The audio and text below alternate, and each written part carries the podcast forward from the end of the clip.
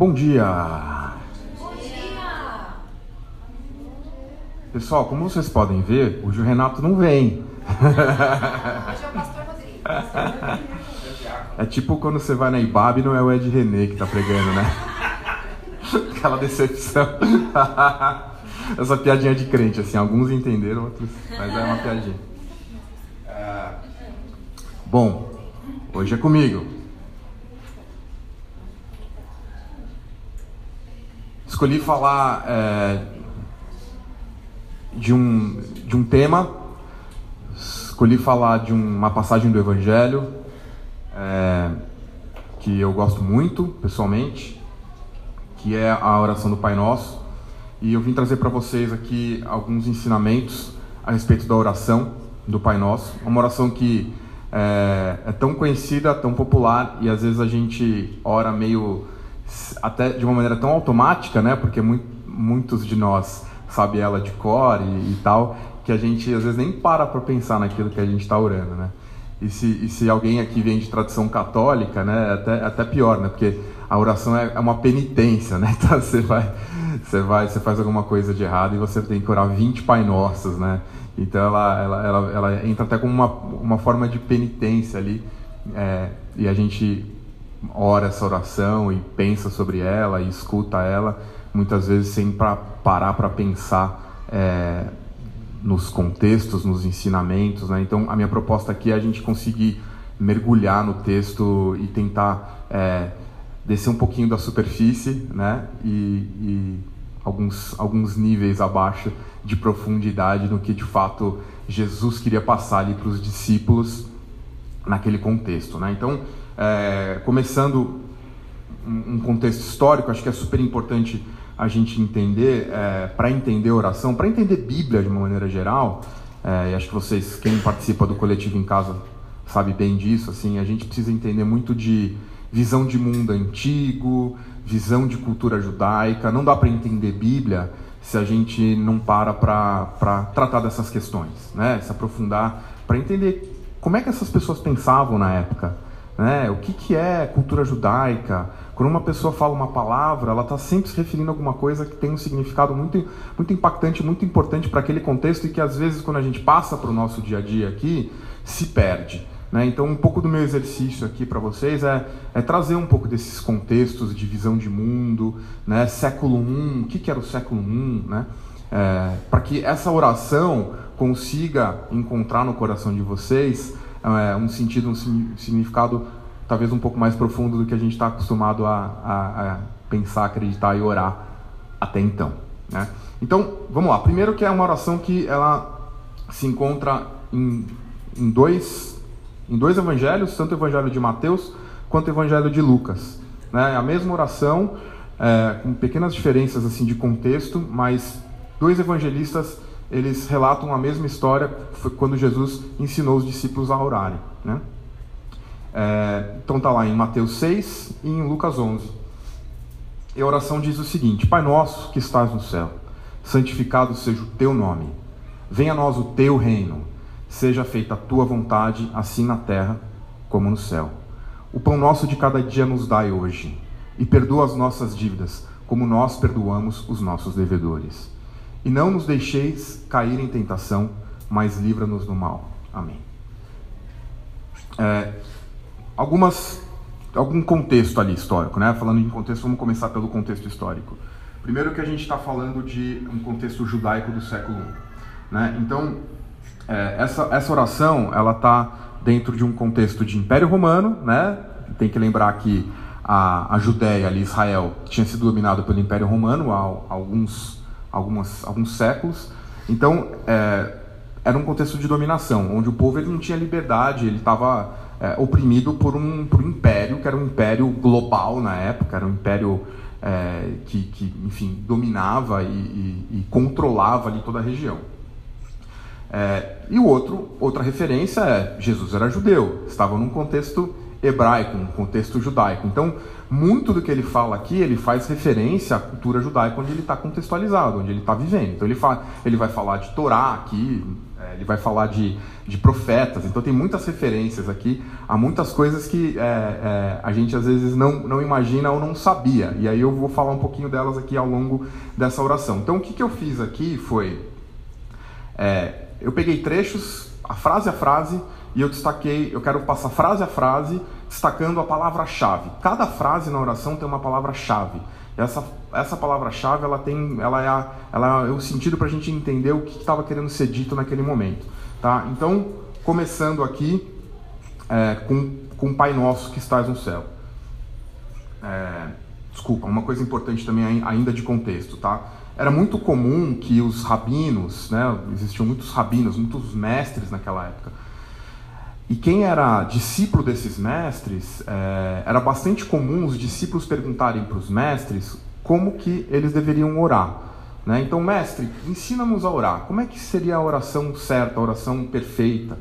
Né? Então, é, quando os discípulos de Jesus perguntam para Jesus, nos ensina a orar, é, eles estavam fazendo uma coisa que também era muito comum no primeiro século, era perguntar para o seu mestre qual, como eles deveriam orar. E dentro desse, dessa pergunta, como vocês deveriam orar, e, e o mestre assim explicando e, e, e fazendo a oração é, para ensino dos seus discípulos, ele também estava mostrando a tua visão de mundo. Então, cada rabino ali na época tinha uma visão de mundo dentro do contexto religioso específica.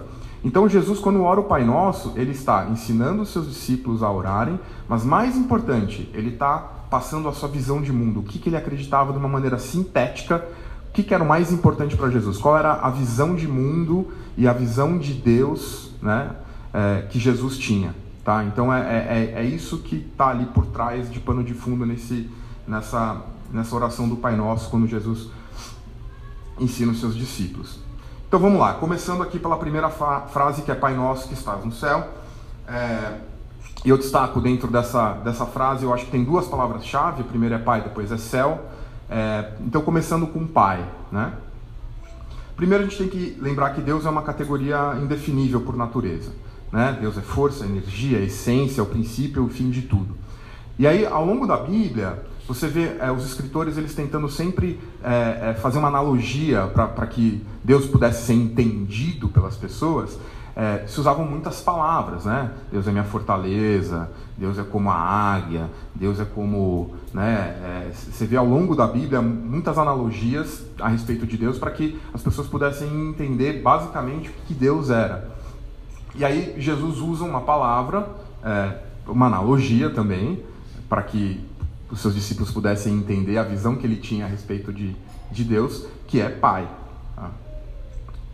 É, e o mais, um parênteses pequeno, o mais interessante é que Deus, é, Jesus chama Deus não só de Pai, mas chama de Abba, que é papai, né? ou seja, denota um, uma, uma, uma, intimidade é, adicional aqui na, no, no contexto. Né? Então, é, Jesus chama Deus de papai, o paizinho, né? uma maneira é, carinhosa de você se referir ao pai. Mas, é, voltando à questão do pai aqui, para o judeu, né, naquele contexto, quando ele escuta a palavra pai, é muito além do que simplesmente entender é, a questão familiar. Né? Quando ele fala pai, não é simplesmente o pai da família, etc. E tal. Quando o judeu escuta a palavra pai, naquele contexto, é, automaticamente, ele, na cabeça dele, é, o pai é aquela figura que é o, o dono da casa, é quem comanda, é quem controla, é quem organiza, é quem é o senhor daquele sistema. Tá? Então é muito além do que simplesmente entender a minha relação familiar de pai. Tá? Então esse é o primeiro, o primeiro ponto é, a, a, respeito da palavra pai. É, pai é aquele que controla, é o dono da casa, né? é, é aquele que gerencia. E se a gente está falando então de um pai, é, o que, que é a casa? A casa é o mundo onde a gente vive. Né? Então Deus é aquele quem controla o mundo que a gente, que a gente vive. É, e o que, que, é importante, né? Então, se existe um pai que controla uma casa, como que essa casa é gerenciada? Né? Como é que essa casa ela, ela, ela está sendo bem gerenciada? Ela está sendo bem ordenada? Ela está sendo organizada? Ela está sendo justa? Né? Todo mundo aqui tem direitos iguais? As pessoas estão sendo acolhidas nessa casa? Né? Então, É, é, a primeira questão tem a ver com a ideia de pai que organiza um ecossistema, o ecossistema onde a gente vive. A, seg a segunda palavra-chave é céu. Tá? O que, que é importante assim, em relação ao céu? De novo, dentro do contexto judaico, céu, quando um judeu escuta a palavra céu, ele entende que não é um lugar físico. Isso é muito importante. Isso é muito, muito importante a gente entender, porque na nossa cabeça, é, é, independente de você ter crescido na igreja ou não, a gente sempre foi ensinado ou doutrinado a entender céu como um lugar, né? Como o lugar que eu vou, né? O lugar onde Deus está, né? Um lugar que é existe a terra, existe o céu, são dois lugares distintos é, e portanto a gente foi sempre ensinado dessa maneira. Ruas de ouro, mar de cristal. Exato, ruas de ouro. Que mais de cristal? De ruas de cristal também? De chocolate. Ah, como que é? Piscina de chocolate.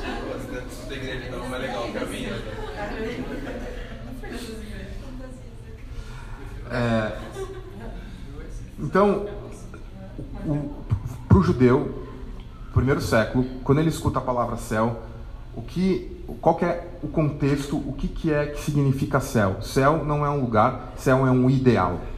Então, céu é um lugar, ou um ideal, um espaço ideal, uma dimensão ideal, onde as coisas são da forma como deveriam ser. Então, é isso que está na cabeça né, de Jesus e dos discípulos quando ele fala Pai Nosso que estás no céu. Pai, aquele que controla, aquele que organiza a casa, que está numa dimensão onde as coisas deveriam ser da forma como deveriam ser. Então a gente já, já viu como que a, a, a, essa frase já ganha um sentido diferente né, do que a gente está acostumado a pensar. né? Caminhando. Estão comigo? Todo mundo acordado? Ó, pode perguntar, tá? Porque o meu, o meu jeito é. Eu, eu não sou pastor, o meu estilo de pregar é mais uma aula, assim, sabe? Eu não sei fazer de outro jeito. Então é legal vocês interagirem também comigo, me perguntarem, etc. Dúvidas e questões a gente vai tentando tirar junto aqui. Ah, segunda frase: santificado seja o seu nome. E eu destaquei nome aqui, tá? Por quê? O nome tem peso enorme dentro da cultura judaica do primeiro século. No mundo antigo, o nome está conectado com identidade, essência e reputação. Então, o nome não é simplesmente a forma como eu chamo alguém. O meu nome é uma reputação a zelar. Né? É, E aí eu trago um, um exemplo de provérbios aqui, trago um- um- uma, uma, uma passagem que Provérbios diz: Um bom nome é mais dese- desejável que a riqueza. Ser estimado é melhor que ouro e prata. É, então, o nome tem essa coisa, né? O nome é uma reputação, né? É uma essência, é é o que aquilo é o sentido é, da existência de uma pessoa está ligado ao nome dela. Primeiro ponto. Segundo ponto. Quando Jesus fala de nome, e aí, na oração inteira, vocês vão ver que tem várias situações, ele, ele volta, ele faz muita referência ao Velho Testamento, né? ele faz muita referência a Torá, a Moisés, aos profetas. E aqui, quando ele fala de nome, é, automaticamente a gente tem que fazer uma conexão com o mandamento, que é aquele mandamento de não tomarás o nome de Deus em vão. né? Isso, essa, essa ideia está estritamente conectada com, com o mandamento de não tomarás o, o nome de Deus em vão. Então, quando ele fala santificado seja o teu nome, é um paralelo com o mandamento de não tomarás o, o nome de teu Deus em vão. E o que, que significa, né? Não tomar o nome de Deus em, em vão.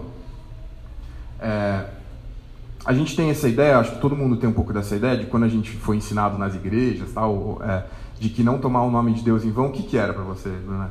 O que, que te vinha na sua cabeça? Mas o que, que era não tomar o nome de Deus em vão, assim? Falar o nome de Deus. Graças a Deus.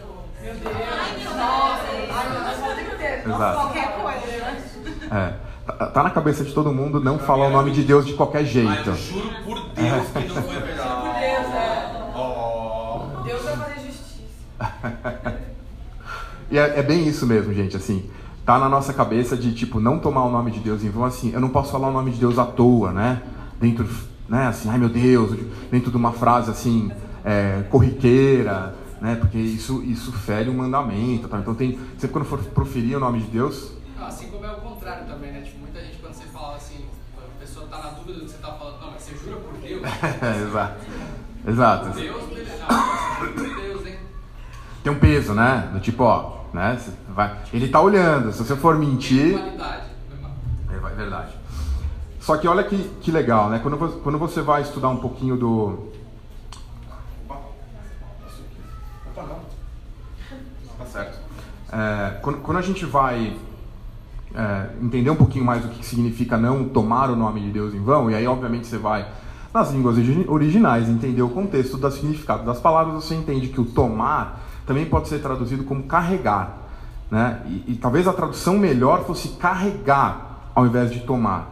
Né? E aí, cê- cê- você, quando você entende que tomar, na verdade, é carregar, e carregar seria a melhor tradução, e aí por alguma razão o tradutor optou por, por tomar, já muda completamente o sentido da frase. Né? Então, a ideia é, que está por trás de não tomar o nome de Deus em vão, que Jesus faz referência no santificado seja o teu nome, é essa ideia de que assim, eu quando eu viver, enquanto eu viver, por onde eu estiver, eu carrego o nome de Deus comigo. E o que é carregar o nome? É carregar os valores. Se nome é valor, se nome é essência, então eu carrego a essência de Deus aonde quer que eu estiver. Eu carrego os valores de Deus por onde quer que eu esteja. Então não tomarás o nome de Deus em vão, é não carregue o nome de Deus ou não carregue os valores de Deus em vão. Né? Por onde você estiver, você carregue com você os, os valores, a essência,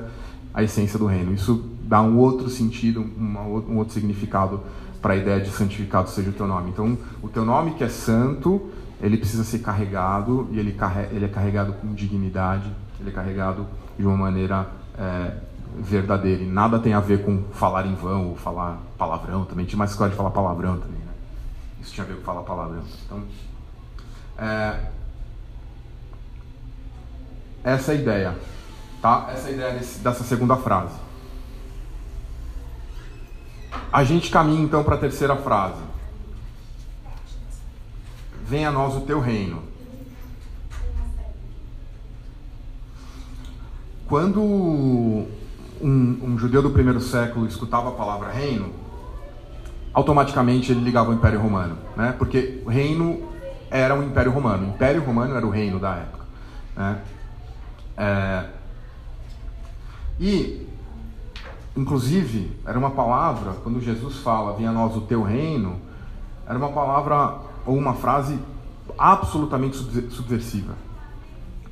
Porque, inclusive, ele poderia, ele estava correndo o risco de morte ao falar isso. Porque se tivesse um soldado romano ali perto de Jesus e tivesse ouvido Jesus falar assim, venha a nós o teu reino, o soldado possivelmente pararia Jesus e falaria assim, que reino é esse que não é o Império Romano? Do que, que você está falando? Que reino é esse? Você está tá querendo confrontar o Império? Né? Então, é, reino é Império Romano. E Jesus aqui está falando de um outro reino. Né? De, um, de, um, de um reino diferente. Ah,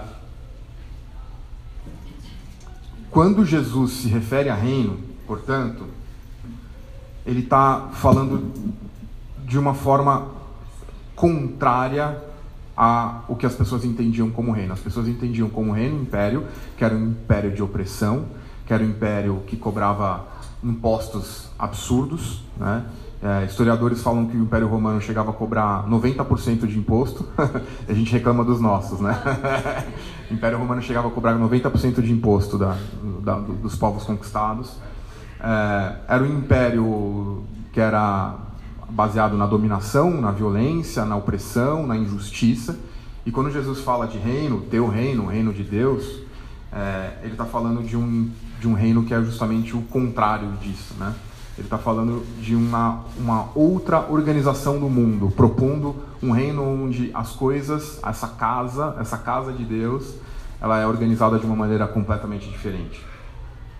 Portanto, é, reino de Deus tem a ver com justiça, equidade, um lugar onde as pessoas não são deixadas para trás, onde as pessoas são acolhidas, onde existe beleza, onde existe é, fraternidade, essa ideia de reino, é isso que Jesus está dizendo quando ele fala: venha a nós o teu reino. E aí eu trago um, um exemplo de que, do que para mim é algo concreto, né? E venha a nós o teu reino é algo concreto. É, é algo, é algo prático, né? Não é algo quando Jesus fala venha a nós o teu reino, ele não estava falando de uma maneira mística, né? Do tipo ah que Deus vai descer com seus anjos aqui e misticamente, magicamente isso aqui vai vai acontecer e vai e vai e vai né, a partir de uma maneira mágica vai ser transformado num lugar de justiça, equidade, etc e tal. É, Deus está falando num reino que é construído, né?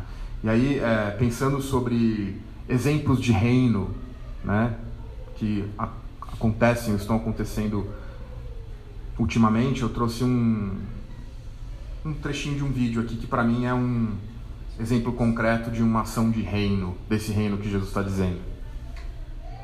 Acho que, acho que todos vocês devem ter visto esse vídeo ou algum comentário do vídeo. Quem não viu, que veja agora.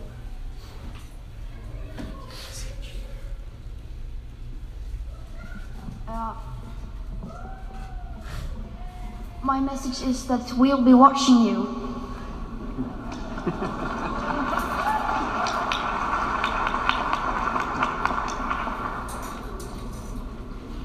this is all wrong. I shouldn't be up here. I should be back in school on the other side of the ocean. Yet you all come to us young people for hope. How dare you! You have stolen my dreams my childhood with your empty words, and yet I'm one of the lucky ones. People are suffering, people are dying, entire ecosystems are collapsing. We are in the beginning of a mass extinction, and all you can talk about is money and fairy tales of eternal economic growth. How dare you!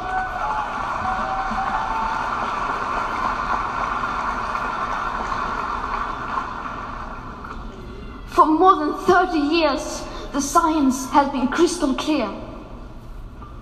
How dare you continue to look away and come here saying that you're doing enough when the politics and solutions needed are still nowhere in sight? You say you hear us and that you understand the urgency. But no matter how sad and angry I am, I do not want to believe that. Because if you really understood the situation and still kept on failing to act, then you would be evil, and that I refuse to believe. Acho que deu para entender, né?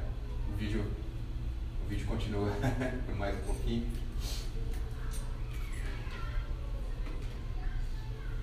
Quem não conhece essa adolescente chama Greta Thunberg, ela tem 16 anos, ela é sueca e ela uns anos atrás resolveu toda sexta-feira é, protestar contra, contra o clima, contra a mudança climática, as questões ambientais, de uma maneira solitária. Ela simplesmente matava a aula na sexta-feira e ficava na rua sentada com um cartaz. E, enfim, durante muitos anos ela fazia isso sozinha, sem ninguém dar a mínima, até que começaram a prestar atenção e, e ela hoje virou talvez uma das principais ativistas no mundo é, sobre a causa climática. E essa aqui é a é a palestra dela na ONU, na Conferência do Clima, esse ano, foi algumas semanas atrás, e, enfim, que gerou uma super polêmica, enfim, tem muita gente falando tal sobre, sobre ela. É, mas o que eu quero dizer é que reino é isso, reino são atitudes concretas. O reino tem a ver com convicções. Tá? Essas, essas convicções têm implicações concretas e práticas na, na vida das pessoas. Essa é a ideia de reino. É isso que estava na cabeça de Jesus quando ele fala: Venha a nós o teu, o teu reino. Continuando. Seja feita a tua vontade na terra como no céu. Ah, a gente já entendeu que, que céu não é um lugar, mas é um ideal. Né? Isso é importante. É, então a gente vai falar de vontade e o que, que ela tem a ver com a segunda parte do, da frase que é terra e céu. É, qual que é a vontade de Deus? Né? Seja feita a tua vontade assim na terra como no céu. A gente pergunta, tá, mas qual que é essa vontade, né, de Deus? O que Deus quer? E aí a minha resposta é que a, a, a resposta de Deus, a vontade de Deus, ela está implícita na própria frase. É que do jeito que ela é construída, às vezes a gente não consegue entender direito, mas a resposta da vontade de Deus está dentro da própria frase. A vontade de Deus é que a terra, ou essa casa onde a gente vive, ela seja transformada num céu. No céu no sentido do lugar ideal. Então, é, essa, essa é o que está por trás dessa frase. Terra como no céu, ou a terra ser transformada no céu, ser mais próxima desse lugar ideal, isso é o que está, é esse é o desejo de Deus, essa é a vontade de Deus. E, é, Rodrigão, Oi. eu acho que eu já vi essa frase com o assim e o terra trocados e ela fica mais explícita. Seja feita a tua vontade na terra, assim como no céu. É. Existem algumas traduções que, que mudam um pouquinho a ordem das palavras e faz mais esse sentido, exatamente, é. Exatamente. É, repete pra gente, Felipe. Seja feita a tua vontade na Terra, terra, assim como no céu. Ou seja, que a sua vontade na terra seja feita como ela está sendo feita no céu. Né? Então é isso que na verdade a, a frase, a frase, o sentido da frase é, quer passar. Então esse lugar que é o lugar ideal, que é o lugar onde as coisas são da forma como elas deveriam ser, esse lugar ou esse esse ambiente ou esse, esse contexto de céu que é onde Deus habita, que é um, um lugar ideal, a gente consiga pegar esse lugar e contaminar a terra com esse ideal, com esses princípios. É, e aqui é uma frase, quando a gente fala de vontade, é, aqui tem uma ideia também de convite, né? Então assim, seja feita a tua vontade assim na terra como no céu. Deus, Deus te convida também para ser parte é, é, dessa transformação, né? A transformação ela começa por mim, ela começa por você. Somos nós é, que somos ferramentas dessa vontade de Deus na terra, que é que a terra seja mais como o céu. Então a gente precisa entender que é, é, Deus não vai magicamente transformar a terra no céu. É, ele, ele, ele decidiu, na, na sua graciosa vontade, de nos envolver dentro desse projeto, nos convidar para esse projeto que é transformar a terra é, um pouquinho nesse lugar que ela deveria ser, assim como o céu é. né? E aí a gente, eu, um, quando, quando eu vejo essa frase, né, de maneira concreta, de maneira prática, eu, eu fico imaginando quando a Lilian e o Pipo é, foram lá pela primeira vez. Quem mais foi já na, na, na comunidade do Rodanel? É, eu, eu acho que quando a primeira vez que quando vocês foram lá e se depararam com aquela situação, para quem não sabe, a comunidade do Rodanel assim é um- uma comunidade é, pobre, enfim, que fica ali na, na beira do Rodanel. E assim, eles são o pobre dos pobres, né? É, se a gente for aqui na favela do Heliópolis, assim, a favela do Heliópolis ela é chique e tem infraestrutura e tem água encanada, eletricidade. É, é, perto do que é a comunidade do Rodanel, o Heliópolis é um bairro de classe A, né? E, e lá tem assim, tem tipo a favela e tem a parte que é só de barraco. E eles, o pessoal dos barracos é, do Rodanel ali sofre preconceito do pessoal da favela. Você vê? Então é os- são os pobres dos pobres, né? Então eu acho que quando quando a Lilian, o Pipo, enfim, todo mundo aqui que já foi ali na, eu falo a Lilian o Pipo porque hoje eles estão né, liderando o projeto social lá, mas eu tenho certeza que quando eles foram e se depararam com esse grupo de seres humanos, né, que não tem uma casa digna para morar, às vezes não tem comida, muitas vezes não tem o que comer direito, é, eu acho que eles olharam para aquilo e, e eles pensaram, poxa, é, é, isso aqui preciso de um pouco de céu.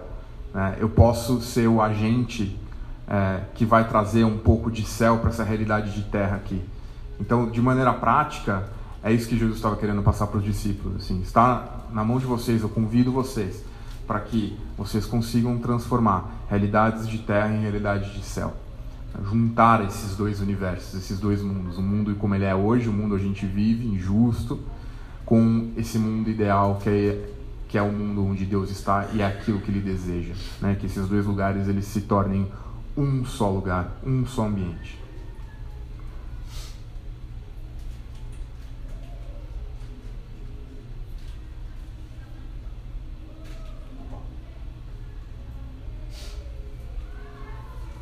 Estão aí?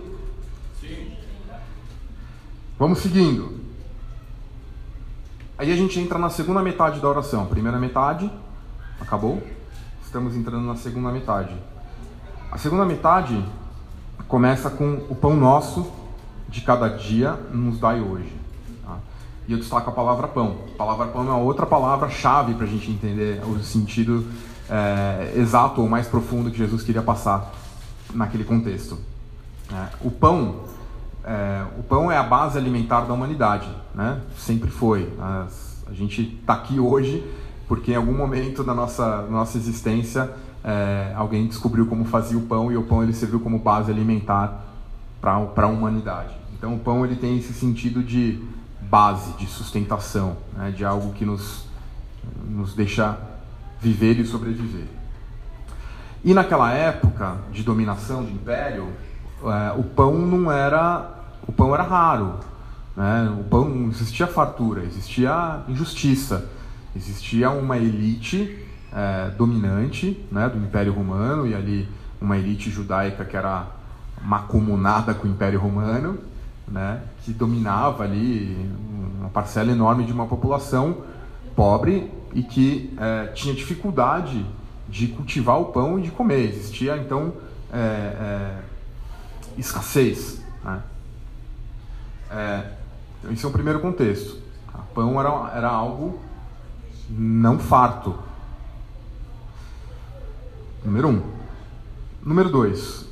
Quando Jesus fala de pão nosso de cada, de cada dia, ou pão de cada dia, ele faz uma referência direta a Moisés, liber, libertação do Egito, 40 anos de, no deserto. Tá? A palavra pão de cada dia, inclusive, a, a, o mesmo termo, esse mesmo termo da oração, pão de cada dia, é exatamente o mesmo termo usado ali é, é, no deserto, né, quando, só relembrando para que todo mundo esteja na mesma página, o povo judeu né, foi durante muitos séculos escravizado pelos egípcios, e aí, é, segundo o relato de Êxodo, Deus levanta Moisés, que lidera o povo então para que fosse liberto do, do, do cativeiro egípcio, é, rumo à liberdade, rumo a uma pátria, rumo a uma terra, é, que é a terra prometida. E dentro dessa jornada de libertação até a chegada na terra prometida, o povo vaga durante 40 anos no deserto.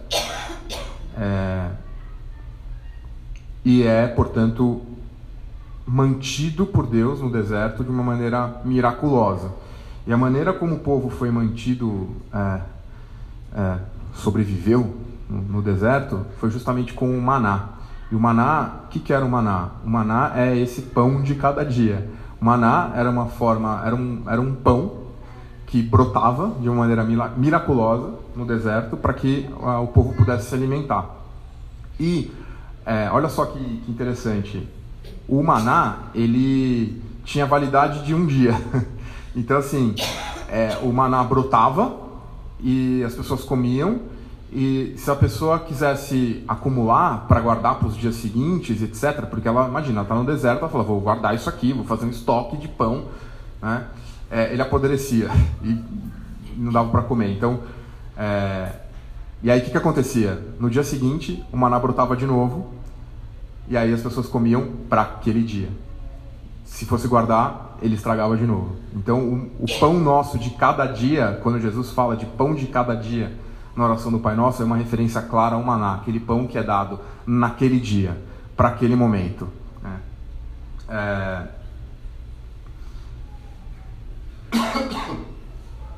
Então, sobre, sobre o ensinamento dessa. É, da questão do maná, né? Então, a, a primeira coisa que Jesus está querendo passar para os seus discípulos é, é Deus vai prover para o hoje. É, fique centrado no hoje. É, hoje está hoje tá muito, muito na moda, né? Aqueles, aquelas questões de meditação. É, como é que chama? Mindfulness. Mindfulness, que é justamente essa ideia de você ficar conectado no, no, no agora, né? Você ficar é, é, é uma meditação para você perceber o momento do agora, né? Então você perceber a tua respiração, você perceber é, os cinco sentidos do agora, aquilo que você está vivendo naquele momento, etc. E, tal. e aí Jesus já estava falando de mindfulness é, há dois mil anos atrás, que é quando ele fala o pão nosso de cada dia, é, é uma referência a Deus vai prover o pão para o agora, para que você tenha o que comer hoje, para que você é, se preocupe com hoje, para que você não fique se preocupando com o que você vai ter que comer amanhã. É, então é um, é um recado é, no sentido de que você precisa é, se conectar no agora. Né? Deus quer pessoas que estejam com os pés no hoje e não com a cabeça em preocupações no amanhã. É, o segundo sentido é, dessa frase tem a ver também com, com um acúmulo de riqueza. Né? E aí eu, vou, eu trago aqui um, um trecho de Provérbios 30 que diz que também usa essa mesma frase, pão de cada dia, esse, essa frase em hebraico ela é exatamente a mesma lá no Maná, o deserto, ela é a mesma em Provérbios e ela é a mesma que Jesus usou. Por isso que elas estão elas estão sempre conectadas. Jesus quando usa essa frase ele está fazendo uma referência à cultura da onde ele vem. Né? Então o Provérbios 30 diz: Não me dê pobreza nem a riqueza, mas apenas o meu pão de cada dia. É, e, e, o que que o que está implícito nessa ideia de Jesus aqui quando ele faz essa referência? É, é aquela ideia de que assim, se eu ficar muito rico, né, então é isso que está dentro da oração. Se eu ficar muito rico, existe a tentação natural de esquecer de Deus. É, por quê? Porque o dinheiro, ele é meu conforto, ele é. Tudo em dinheiro, né? Eu não preciso me preocupar com muitas coisas, ele me conforta, ele está à minha disposição, e então existe a, existe a tentação natural de, de a riqueza extrema é, fazer com que eu esqueça de Deus. E da mesma forma, a pobreza, se eu fico pobre, existe a tentação natural de eu, de eu precisar roubar eventualmente para me sustentar, né? eu, eu é, praticar atos ilícitos e aí dessa forma eu estaria desonrando a Deus. Né? Então a ideia do pão nosso de cada dia é aquela ideia de nem muito nem pouco, mas o suficiente. Eu quero ter o suficiente para o hoje. Eu não quero nem muito nem pouco. Me dê o pão meu do dia, que é o que eu preciso para estar tá centrado no meu, no meu dia. Uh, essa é ideia que está por trás de pão. Uh, andando. Perdoa nossas dívidas, assim como nós perdoamos os nossos devedores. Dívida é outra palavra chave nessa frase. Né? Como eu já citei anteriormente, é, por conta dos impostos no, no, Império Romano, que eram na faixa de 90%, era muito comum as pessoas terem dívida. As pessoas tinham dívida com o Estado, as pessoas elas tinham dívidas umas com as outras, porque existia essa coisa das pessoas emprestarem umas para as outras e fazerem dívidas umas com as outras. É, então, a, a, palavra dívida, né, que também em, alguns, em algumas traduções está traduzido como pecado, ofensa. Né, ofensa. Falando que eu nunca ouvi dívida. É, pois é.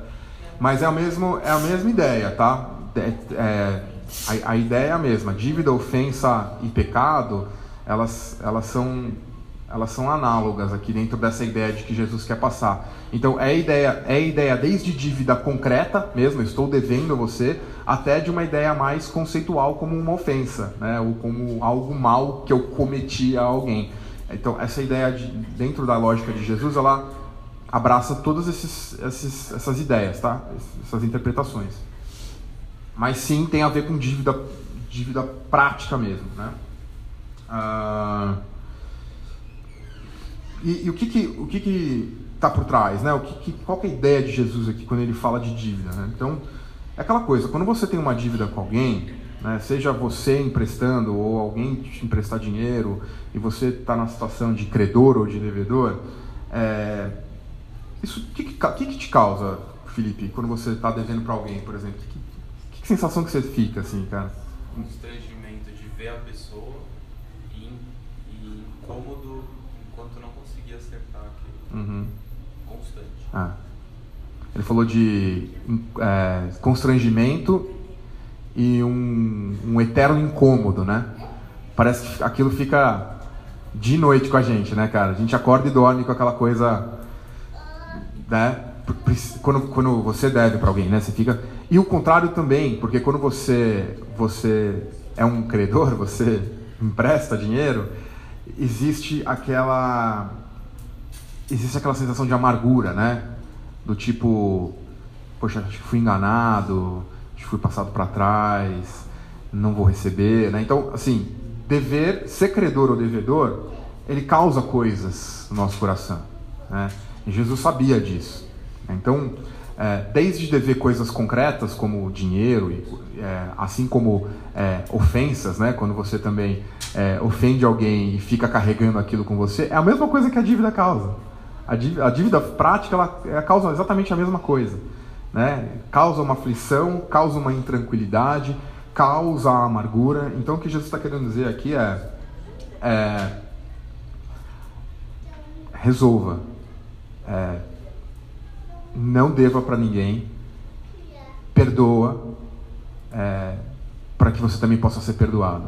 Né? Porque na mesma medida que você é, é deve para alguém, as pessoas devem para você, você deve para as pessoas. É, da mesma forma como você perdoa, você também pode alcançar esse perdão das pessoas na mesma medida. Jesus fala, não devais a ninguém nada, não ser bom. É isso aí. Eu não entendo essa pergunta. Porque eu não entendo como está colocada assim como nós perdoamos. Porque eu não acho que a essência humana é uma, é uma essência perdoadora. Nós temos uma dificuldade de perdoar no geral. E eu não entendo quando ele diz que perdoar assim como nós perdoamos. É, assim nós como não nós temos que perdoar. Entendeu? Esse, esse deveria ser o. É, é, exato. Por isso tem umas que- a questão de tradução é importante, mas imagina que é, a frase deveria ser: perdoa as nossas dívidas, assim como a gente deveria perdoar os nossos devedores. Deveria. Porque É. assim como nós perdoamos, aí ferrou. É. Se for perdoar como nós perdoamos, vai perdoar. Eu não vou perdoar nunca, exato. Se eu for usar a mesma medida, né, eu não vou fazer Lascou, nunca. mas, É, nós é. não somos perdoadores. Exato. É, mas a ideia é assim como a gente deveria perdoar, né? Então, Não sei você, eu sou humano. é, e aí uma coisa, uma coisa interessante aqui, é, é, quando, quando a gente entra nessa segunda parte do, da oração é, a gente falou de pão, né? O pão nosso de cada dia ele tem a ver com, com o hoje, com estar centrado no hoje. E quando a gente fala de dívida, geralmente a dívida aconteceu quando? Ela Se a gente tem uma dívida, ela aconteceu no passado, certo? Né? Isso aconteceu no passado. Então, olha que interessante. Ele falou de hoje e agora ele está falando de passado.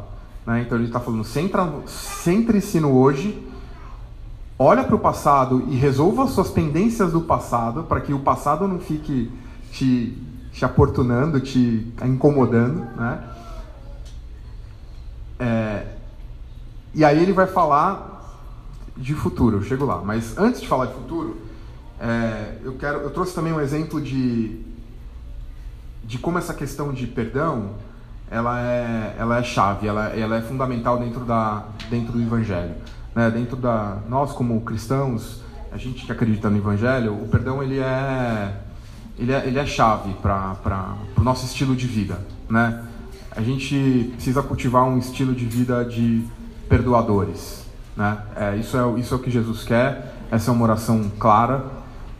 E aí eu trago, é, eu trago um exemplo de, de um, uma das maiores manifestações de perdão da história, né, de, um, de um sujeito que, que teria tudo para ficar amargurado né, pelo, pela injustiça que ele recebeu. Ele foi esse sujeito, que eu vou falar quem é, ele ficou preso é, 27 anos, de uma maneira injusta, é, por perseguição. É, e depois que ele foi solto, ele virou presidente do, do país onde ele foi preso. e ele tinha tudo pra, pra falar assim: agora eu vou me vingar de vocês, cara. Vocês me prenderam 27 anos, né?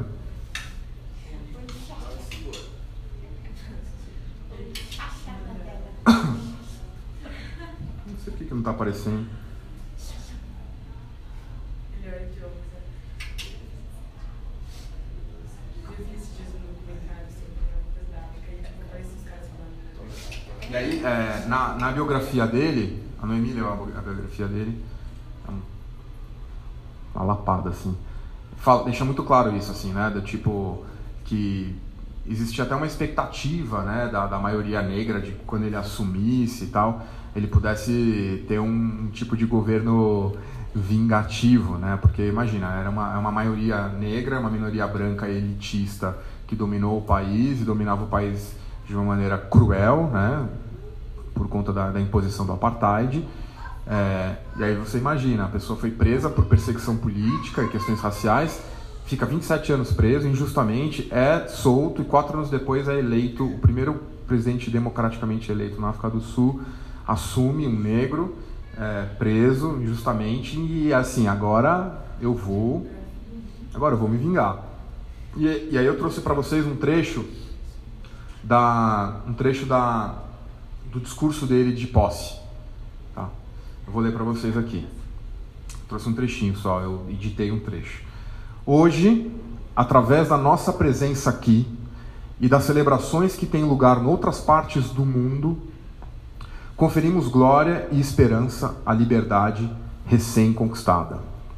Da experiência de um extraordinário desastre humano que durou demais, deve nascer uma sociedade da qual toda a humanidade se orgulhará.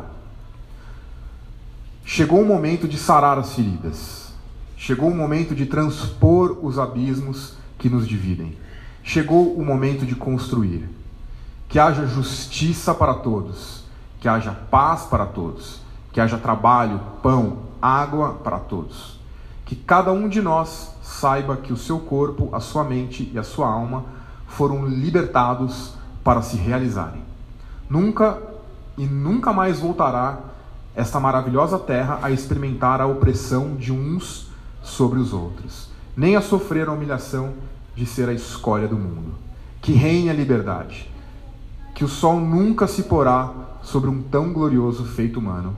Que Deus abençoe a África. Então, né? Que discurso, né? Discurso de perdão e reconciliação. Então, acho que Mandela aqui é ele não é à toa que ele é o que ele é, né? A figura que é que é o que ele é. A gente foi para a África do Sul ano passado também. Ele é ele é bem bem cultuado na África do Sul, assim. Acho que todo mundo, brancos e negros, tem uma admiração pela figura e globalmente falando também e não é à toa. Então, é, acho que é, é, isso que Jesus está querendo. Né? Quando a gente perdoa as nossas mágoas, perdoa quem nos ofendeu, perdoa quem, quem nos feriu, a, a gente se liberta, né? E aí eu acho que o discurso de, de Mandela aqui é um discurso de libertação. Né? Eu não quero ficar amarrado no, no, no que aconteceu no passado, eu quero viver um, uma nova dimensão de liberdade. É, então, portanto, eu recomendo a vocês que se vocês tiverem que perdoar alguém, perdoe, perdoe o quanto antes, perdoe e continue perdoando, porque esse é o estilo de vida do Evangelho. Seguindo. Estamos acabando. É, não nos deixe cair em tentação, mas livra-nos do mal. É, de novo, tem um contexto aqui, né? Ah, precisamos lembrar de, de novo de Império Romano. E quando Jesus é, ele se levanta como um líder ali naquele contexto é, e as pessoas começam a reconhecê-lo como Messias e ele mesmo se reconhece como Messias, o que que qual era a ideia de Messias, né, que existia no, no, Velho Testamento, porque o Velho Testamento falava desse Messias e chegará um Messias que vai libertar o povo, etc. e tal. Então muita gente daquele contexto olhava para Jesus e falava: opa, se você é o Messias, então você, então você vai ter que libertar o povo dessa opressão do Império Romano. Existia, portanto, uma expectativa de que Jesus pegasse em armas. Né? Existiam muitos grupos ali rebeldes no, no Império Romano que já se rebelavam contra o Império Romano. É, que cobravam e esperavam que Jesus pegassem armas para que é, é, ele pudesse, de uma maneira violenta, é, libertar o povo. Tá? Então, esse, existe esse, esse contexto ali, ali atrás. Né? É, então, quando Jesus fala de tentação, e a gente também, de novo, equivocadamente, é, por conta da nossa cultura cristã, tal, liga a tentação muito à questão sexual, né? A primeira coisa que vem na cabeça de todo mundo, não concorda? Primeira coisa que quando vem, quando, quando a gente fala de tentação aqui no contexto do Pai Nosso, a gente pensa muito na questão sexual porque foi o que foi nos ensinado, né? É, e na verdade o que, Jesus está querendo passar aqui é algo muito mais profundo do que apenas isso. Né? O que Jesus está querendo dizer aqui assim é: me livra da tentação de querer responder as coisas da vida de uma maneira negativa, ou de uma maneira violenta, ou de uma maneira não justa. Né? A vida ela vai te dar várias situações é, ruins, são várias várias coisas na vida vão te tirar do sério e você vai ficar tentado a responder aquilo que te tira do sério de uma maneira injusta ou violenta para alimentar, retroalimentar, alimentar um ciclo de violência e a gente sabe que violência só gera mais violência. Né? Então, quando Jesus fala de não deixar cair em tentação, que ele está querendo dizer é, é rogo a vocês que quebrem um ciclo, um ciclo vicioso de violência não, tem, não fiquem tentados a responder o mal com mais mal. Né? Ah, por isso que eu. A, a, a, essa trinca final da oração, é, a gente começa com o pão de hoje, a gente começa com é, a dívida de ontem e a tentação é o do futuro. Né? Então, olha que interessante, né? Jesus está tá dando quase uma fórmula para você lidar com a vida, né? Centre a tua vida no hoje, resolva o teu passado e cuide para que o teu futuro não te tente a você a contribuir com ciclos de violência que são infinitos e são eternos.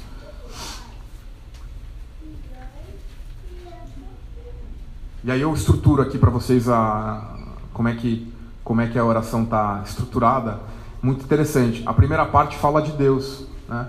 Então, Pai nosso que estás no céu, santificado seja o teu nome, venha nós o teu reino, seja feita a tua vontade tudo aqui se refere a Deus e como, como as coisas funcionam dentro dessa casa, a casa de quem comanda. Né? É... A segunda parte fala de nós. Né? Olha que interessante, as, as, duas partes conversam, né? é como se a gente estivesse dialogando aqui, nós com Deus. Né? A segunda parte é sobre nós, né? e são aplicações práticas. Né?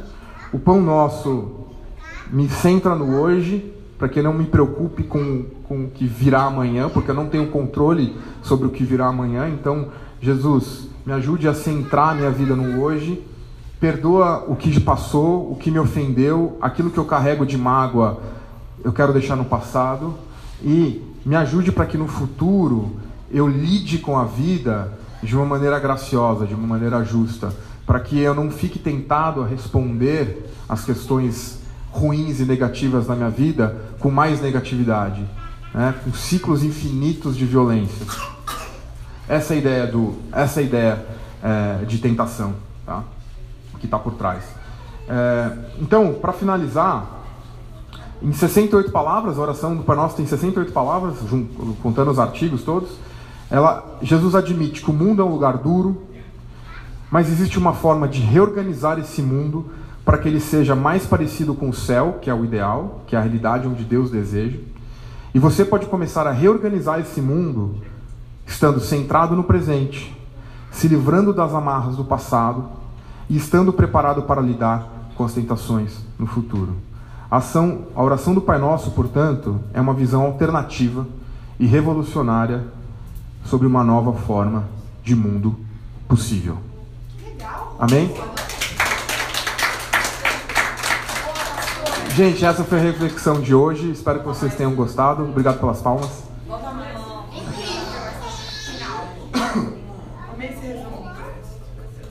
É, espero que vocês tenham gostado. Espero que isso inspire vocês para a vida prática. Né? Que, espero que vocês orem o Pai Nosso de uma maneira diferente a partir de agora, que eu acho que ele tem outro sentido quando a gente for orar. E eu vou encerrar cantando o Pai Nosso, né? para a gente se inspirar com a oração cantada do Pai Nosso. Puxa, aí a gente não vai querer ver na posta mesmo.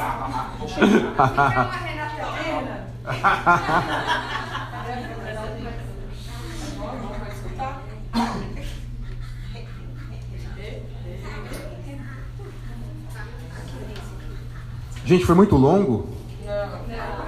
Feedback. Sempre fica né, naquela expectativa de ser longo demais. Assim.